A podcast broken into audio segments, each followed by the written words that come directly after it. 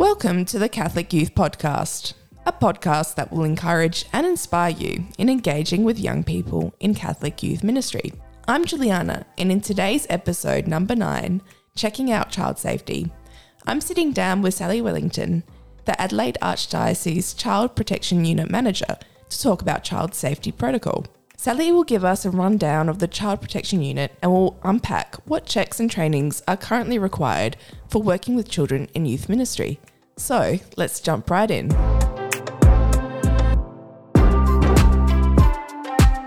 So, Sally, welcome to the Catholic Youth Podcast. Thank you. Thanks so much for being here today. I'm really excited to sort of dive into this topic and learn a bit more. So, for those who don't know you, could you just quickly tell us who you are, what you do, and what do you find fulfilling about the work you do in the Child Protection Unit? So, my name is Sally Wellington, as you've said, and I manage the uh, Child Protection Unit. I've been in this role or with the Archdiocese for just coming up 10 years in March. Wow. And um, what I do is I manage a very small team of professionals who work to ensure we're safeguarding all children and young people in our parishes and communities. Absolutely. And what do you find fulfilling about it? What do you enjoy about your work? Um, up until I joined the Archdiocese, I had worked in frontline child protection for about eight years. Wow. And so doing that work can be very fulfilling and rewarding, but exhausting at the same Absolutely. time. Absolutely. Yeah. So moving in this position allowed me to focus on early intervention and prevention programs Yeah. because what we understand about child protection is the earlier we can identify when things aren't going so well for children and young people, the better outcomes they have. So it was really exciting to be given the opportunity to focus my thoughts and um, my work in in that area for the church. Yeah, how special. So you've touched on briefly about sort of your um, previous work um, history and experience. So I'm just curious to know what led you into this line of work in the church. So, as I said, um, my background is in child protection. I'm a social worker, so I've been a social worker for over 20 years Yeah. now. And prior to coming into the church, I was working for the Australian Defence Force to give me a little bit of a, I guess, a break. yeah. And a break of it. to a degree. Yeah, to a and degree. I was in, I was actually invited to apply for the position. Amazing. And I just thought this would be a really good opportunity to um, focus on more of the policies and procedures, and like I said, the preventative work to ensure that our, you know, our parishes have thought about how do we protect children, young people, what can we do to um, help them, to support their well-being, to let their voices be heard. Yeah. All these things I'm personally really passionate about Yeah. Certainly when you work with families who are at the other end of the the scale where there is intervention from government services, you get to see the impact of um, what children have experienced for Yeah. potentially a long time and the type of trauma they need to work through. So, if we can minimize that or if not prevent that from happening and support families earlier, then that would be fantastic. Yeah, and what an essential and really special area to work in with that. And it must be you're putting in all this work in, in those sort of early stages of intervention, prevention. Um, and I love how you said about giving children a voice and, and sort of knowing, uh, uh, you know, um, advocating for them and giving them a path that they can sort of travel down that, yeah. I guess either side you, you don't know what, what it would be if we didn't do this work. So thank you so much for, for your commitment in doing it and for coming here today to explain a bit about an area that I know you've got you know really extensive information on your website, um, but it's yeah a real privilege to be able to sit down with you and hear in your own words what stuff is out there and what was you know what you're sort of working in um, in our communities. So for those who don't know, could you explain a little bit about what does the child protection unit do and yeah sort of its background to give us a bit of a, a snapshot of that to start off with So, the Child Protection Unit is really responsible for safeguarding for children and young people. And one of the, I guess, tasks that I was given when I started in the role was to look at how parishes are implementing requirements for child protection. And I realised in doing that that we didn't have a framework for what those requirements are. Yeah. So, I, I developed a program called the Safe Environments for All program. And this allowed us to develop goals and standards and requirements for which we could then measure compliance Yeah. and understand w- what are we doing, what's in existence, where are the gaps, um, what could we do differently. So this this was back in 2014 Yeah. that this work started to occur, and that was parallel with what was going on in the Royal Commission at the time. So we were in a privi- privileged position where we were already starting to think about um, prevention and compliance. And in terms of where we sat in Australia, we had already in place existing policies and procedures, which was a bit unique um, back then. And we had already started to look at programs that would support children's well-being, which was which was lucky. So part of that work was to meet with all of our parishes and start to develop their thinking and safeguarding, and also uh, understand some of the activities they do with children and young people, so that we could think uh, what what would be a good resource and initiatives. So that's a big part of what we do is around compliance, requirements, and review.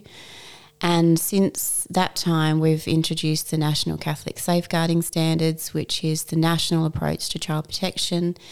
And our own goals and requirements aligned really well with those standards. So we're really well positioned to respond to how we're meeting those standards, which was great. Alongside that, we have a, extensive training role. So mm. we do all of the mandatory notification training, and we do other educational opportunities for more senior leaders in the parish. And we also offer a consultative service. So if people are concerned, they can call us, or if they're looking for a bit of an idea or a support on a a form or a resource, a Yeah. consent form, whatever that might be, we help develop those for, for parishes as well. So we're quite busy little team. um, Absolutely. lots going on at Yeah. one time. Yeah, very broad spectrum of work. And that's sort of the first time I'm hearing of the history of it. And yeah, I'm quite proud actually to think that this area is quite forward thinking, you know, in its initial stages back when you started. So thank you for giving that background information. So, as you know, we're here on the Catholic Youth Podcast and we talk about everything and anything to do with youth ministry, where our demographic does sort of range from, you know, those teenage years, 13 to 17, up until our young adults, 18 plus, which are, you know, two, you know, very big different age demographics. So, what are some key points about child safety that you think people should know when it comes to working with that under 18 age group in youth ministry? Well, one of the key things is um, the intention of child protection is not to stop us from doing Yeah. activities with children. And I know that some of the um, barriers that we're always working with parishes and communities because people are worried about how they should interact with Yeah. children, what can they actually do, what's our best practice Yes. for want of a better word. So the key points to reiterate would be to focus on two things. Um, what do I need to do as a youth minister? So, what are some of the requirements I need to to meet? And they would be having a working with children check, uh, having completed training around mandatory notification, Sure. because as a, as an adult, you're responsible for identifying the early signs of um, harm and risk of harm to children young people. That's a, can be a significant responsibility for for some. Yeah. So making sure you've attended the training to know what to do, how to react, um, how to listen, how to respond, and who who to tell. Uh, the other part of what you would need to do as a leader is to ensure you understand your code of conducts. And I know sometimes we look at these black and white documents and think, Yeah. oh, you know, they're just a lot of hoops to to work through. But I also understand that code of conducts become very, very important, particularly when things go wrong. Yeah. They're the documents that we work towards and um, help us to guide an individual if for whatever reason maybe they weren't acting in the way that we would we would expect. But understandably, if those things haven't been communicated, then the person's in their right to say, "Well, I didn't know that I couldn't do this or I Yeah, couldn't do that." yeah. So, be really familiar with your code of conducts. Uh, we also developed best practice guidelines for interacting with children, young people. That's quite a significant document for Mm. our church here in the Archdiocese of Adelaide because that outlines what you can and cannot do. So, almost the do's and don'ts. Yeah. And the reason we did do's and don'ts is because we want people to know that there's a lot of things you can still do to engage children. Um, you absolutely can work with children and, and really safely and really well, but there are just practices that we have to put in place to ensure that uh, the child obviously is protected, but you're also safeguarding your own integrity Yeah. um, and that you're not placed in a position of vulnerability. And you might not do that intentionally, but you might find yourself in a vulnerable position. We don't always know the histories of children. Sure. And sometimes you might be working with a child who has experienced um, their own familial abuse or be in a difficult place. And, and when you're working with such children, um, they might um, be struggling Sure. and therefore it might place you in a position where you need to be really mindful of where you are and what you're doing and how are you interacting with them. So these documents documents are so important to be aware of and they certainly guide uh, what we can do to ensure that we're still doing camps and retreats and ministry and liturgy programs and all those things that are so important for growing children young people in the church Yeah. And how wonderful that I see that more of a safety net. So, you know, um, having those concerns or that little thought in the back of the mind when working with children, but knowing that these there are these great documents and guidelines that in the rare um, case that something does pop up and you need to act, that you actually have um, a step by step how to guide on what the protocols are for that. So, um, although, yeah, like you said before, it can seem quite daunting looking at them, but yeah, keeping in mind that that's just the the backup. And yeah, most most of the time, right? You know, um, things can go quite smoothly, and that uh, our programs for young people at the heart of it are, are really important for their development and their their personal faith growth. So yeah, we've don't be scared by it. Just keep keep going. Your um, documents and your unit is there to sort of provide that guidance. I was just going to say the second part of the, the, the points would be remem- reminding yourselves and remembering that children should be part of decision making and that listening to them is so important. Involve children in all your activities, you know, ask for feedback, give them a really strong voice. And the reason we integrate that into child protection is because if children don't feel heard Yeah. on the more trivial things in life, Yeah. then they're unlikely to speak up if there is something more serious they need to talk about. yeah. And so by creating environments that says, talk to us about anything. We want to hear from you, engage children, help them develop your their own activities and what they want to be involved with, makes them feel comfortable Yeah. and hopefully more um, f- re- valued and respected, and therefore able to to speak up if they if that was something they needed to do. So that child protection works in, in, in all different ways. Yeah. It's, it is more than policy and procedures. It's about our environments and what sort of environment we set up for children to feel comfortable in.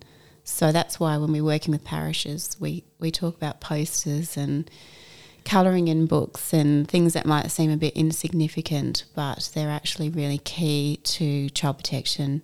So, one of the frameworks we've focused on always is having the rights of children as the paramount Yes. and the focus of what we do. Because if children, if we uphold children's rights to be heard, valued, respected, then we're likely to do something about it if we see those things being compromised. Amazing. I'm so glad you brought that up because um, that seems like such an important part in making that cultural and environmental change. Um, and how special for a young person if they can encounter that in our communities, that our parishes, our communities can be a place where um, children are heard and also learn how to advocate for themselves. Um, and our, our programs and groups can sort of match their needs. Um, so I, I, think that's just so special that within that, that's actually an, an amazing opportunity um, to cultivate that sort of culture and environment. So I'm really glad you brought that up.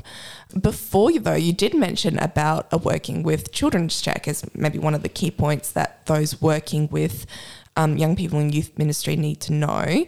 So, what is a working with Children's Check? Working with children check is a clearance really to yeah. work with children and young people. So we have a very strong legislation here in South Australia. And uh, we we have to very much work towards legislation mm. and what the requirements are. So, you know, our organisation is held, I suppose, responsible for being able to demonstrate that we are mm. a child safe organisation, yes. and what do we have in place to ensure we can create those safe environments. And part of that is policies and procedures. Sure. And one aspect of our legislation is around holding a working with children check. And I know that for some, particularly maybe volunteering mm. and their role doesn't engage with children at all, you you wonder why you would need such sure. a clearance.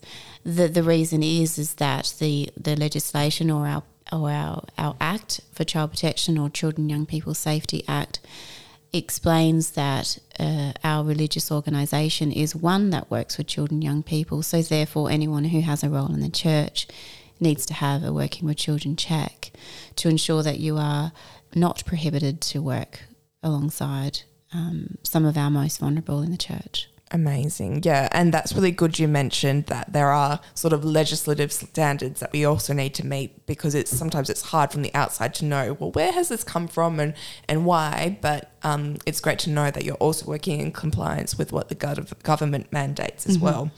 So could you maybe give us a little bit of a quick snapshot of what is the process of obtaining one of those checks and in general, who needs to get one of those? So we have a unit specific for sure. this area of work called the Screening and Verification Authority. So they work with all of our parishes and sites and communities around um, helping with the processing of of getting a clearance sure. or working with children checks. So you would contact them, and they would help you through that process. So what it means is you need to fill out bunch of forms Lovely. as always. Yes. um, shows some ID, yep. and the, those documents would be put forward through to the Department of Human mm-hmm. Services, who is tasked with the job to provide those clearances. And then you, as the individual, would receive a clearance directly from the Department of Human Services, which says that you are not prohibited. So it's a really awkward way yeah. of saying that you are a cleared person to work like with children, young people. Double negative or something. Yeah, yeah, yeah. yeah. And so, um, people who, who volunteer work with children, are there any other sort of people that may need to um, get one of those checks? So anyone that has a role in the church of any, so if you're providing any sort of service then you're required to have a check. Yep. Now, the laws did change recently to include the um, above 14. Okay. So if you are above 14, but your role engages directly with children, sure. then you're required to hold a clearance as well. If your role doesn't have anything to do with children, then you're not going to be asked to have a clearance. Gotcha. Yeah. So that could be like maybe a 16 year old that's a Eucharistic minister mm-hmm. and an altar server or something like that. So, yeah, I guess you've got to think outside the box a little bit of, of what that could look like. But any doubts, ask you know ask whoever you're you're reporting to. It it just means we need to be really clear about roles and responsibilities sure. that if you're volunteering that you have a specific role yep. and what does that role require you to do gotcha. so if that, that role as a position requires you to work with children then you need to have a clearance gotcha um, if you're under the uh, over the age of 14, 14. to 18 um, obviously any other adult who is providing any sort of service for any location in the church they would be required to have a working with children check Gotcha. Beautiful. Thank you so much for clarifying that. And is a working with children's check different from a police check? So we did change our checking processes again when the law changed a couple of years ago. So that meant that um, the checks were broader. Mm-hmm. So before they would have been a, a, I guess, a criminal history sure. check.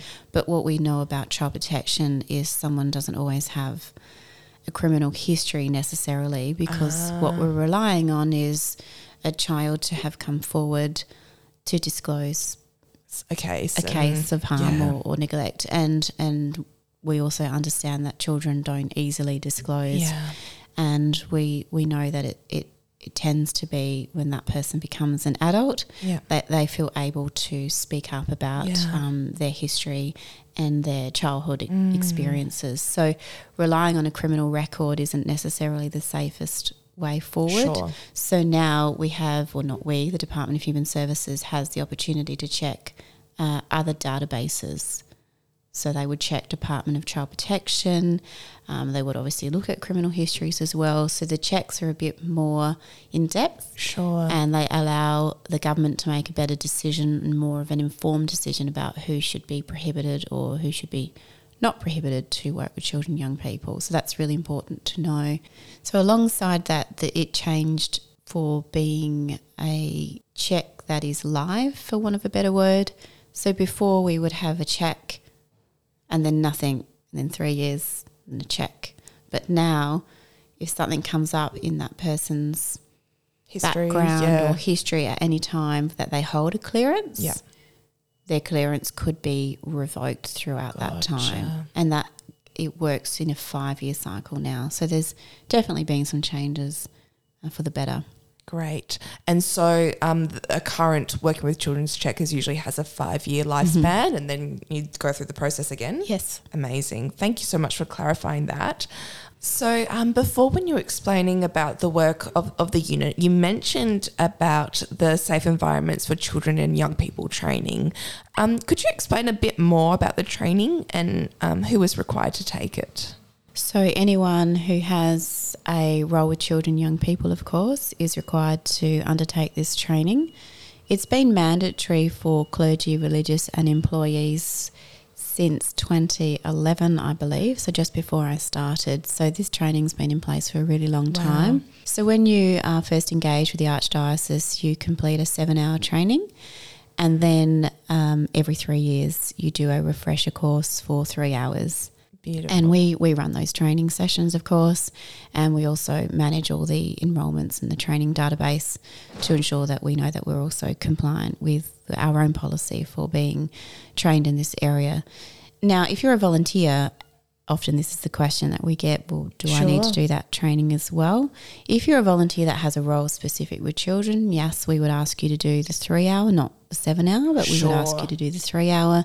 But if you're a volunteer, that may um, contribute your time in a different way, then we would ask you to attend a 90 minute briefing. Gotcha. And the reason why we ask everybody essentially to be trained is because we are by law all mandated notifiers. So anyone that has a role for a religious or spiritual organisation is a mandated notifier. So we believe we've got a duty of care to Yeah. inform you of that and what does that mean for you in your role, irrespective of what you do in the church. So we take this part quite seriously because there are legal obligations to reporting. As a mandated notifier, you are expected to respond if you are concerned uh, about a child or young person or you have suspicion to believe that they're at risk of harm, then you have a duty to to meet your legal obligations to make a notification through to the Depart- Department of Child Protection. Gotcha. No, and that's very um, enlightening to know the background of that. And I'm also very glad that you guys have done all the legwork in um, making, you know, breaking this down into bite sized pieces for us, you know, engaging, working in the church, working with young people, that we- tick all the boxes and make sure that um, we're meeting what's required of the um, government legislation. Um, so I'm very grateful for for you guys and your work in doing that, and that's really sort of clarified the steps needed. So if our listeners or anyone um, would like to know more, or maybe they might have a specific um, question um, about child safety requirements for holding an event or an activity, maybe like a retreat, um, where can they go for further information? You can go on our website or just contact us directly. Um, we have normal office hours Monday through to Friday. There's Sure. always someone there to to help you, and we certainly get a lot of questions around retreats and Yes. camps. Okay. What do I need to do, and how do I prepare for that? And we have a whole resource about preparing for a camp and what you need to do. What are the requirements? Using a bit of a timeline because Great. we know that if you're applying for a working with children check, for example, that takes time. Yes. So don't contact us a week from camp. Like, what do, what do I need to get? What do I need to get? Because it might be that you cannot prepare the documents Sure. quick enough. Yeah. And so we use a bit of a timeline um, document to help guide what are those requirements. And what one of the big things we do ask everybody to do in this area around retreats and camps or any specific av- activities where you're responsible for the care of children, young people, meaning their parents aren't there Yes. then you complete a risk assessment tool, which Okay. we've developed as well. And this risk assessment tool isn't um, arduous, it's not Yep. intended to be um, long. To, to do, Yeah. uh, we're not asking for people to put in lots of information, so it is a checklist as it Yeah. says. So it's a bit of a tick box to make sure you have met the requirements and it guides you. So if you can answer and complete that tool, you've essentially probably put in place all the safeguards You're you good need. to go. Yeah. Good to go. You can then conduct the ministry, the activity, the retreat, the camp, if you've completed a checklist tool. So everything we do in the Archdiocese, we try to make it easy Yeah. and user friendly, not comprehensive. We take out the legwork for you. Yeah. Uh, we'll develop all the documents for you. We often get questions around consent, uh, questions about photography, Yeah. you know, social media. Social media too, How do we manage those things? So we we design the tools to assist you in order to do that. Um, we don't want people to feel as like they have to write their own policy or their own procedure, or you know, work health and safety asks us to do fire evacuation plans that can be really long. Yeah. We're not asking everybody to do that in those ways because sometimes what we find if it's too complicated, too long, then people tend not to do it. Sure. And so we have to make sure that all of these initiatives and all these resources are understandable Mm. and that we feel like we can complete them quite easily. But of course, we're there to offer support. And we've certainly done a lot of meeting with youth, youth ministers Yes, absolutely. around this work. Amazing. Um, yeah, that's lightened my load. I feel feel great going ahead knowing um, where I can go for that information. So I'll make sure I put a link in our show notes um, so people can see your website and find your contact details. And yeah, like you said before, um, you've done a lot of the lead work, making sure that we're, you know, meeting requirements, um, staying safe, and we can focus our energies on making really meaningful and authentic sort of um, activities and programs for our young people. So that's super exciting to hear. Um, so before I let you go, Sally, I'd just like to know: Do you, what's your one piece of um, encouragement or advice that you'd like to pass on to people who are wanting to get involved with working with children in the church, but are maybe feeling a bit concerned or intimidated by the process of meeting child safety requirements? I think I said it earlier about this is not bureaucracy or red tape. Um, look at it as part of my roles and responsibilities, and it's a way that we can support all children um, to develop themselves and to grow up to be independent Yeah. and safe and happy individuals, which is what we want for all children in our community. But mainly contact us Yeah. if you've got a question or a concern, or you really don't understand the requirement, or you feel overwhelmed, or you think this is preventing you from doing something Sure. that you're quite passionate about in your role in the church. Don't don't not do it. Just Yeah. call us, and we're more than happy to guide you through any of the processes. We'll email you documents. We'll meet with you. We can come and do specific training sessions.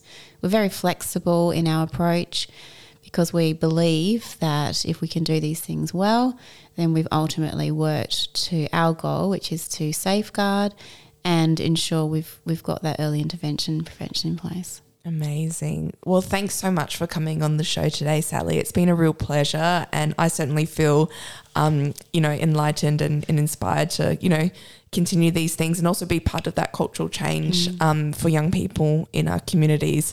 So, all the best with your work, and looking forward to connecting you, with you again. Thank you very much for inviting me here and for the opportunity to talk about what we're doing. Thank Thanks, you. Sally. We'll see you later.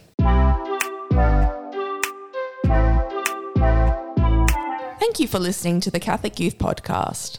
Make sure to connect with us on Facebook and Instagram at Cath Youth Adelaide to stay up to date with all the latest information, resources, and events. Until next time, see you.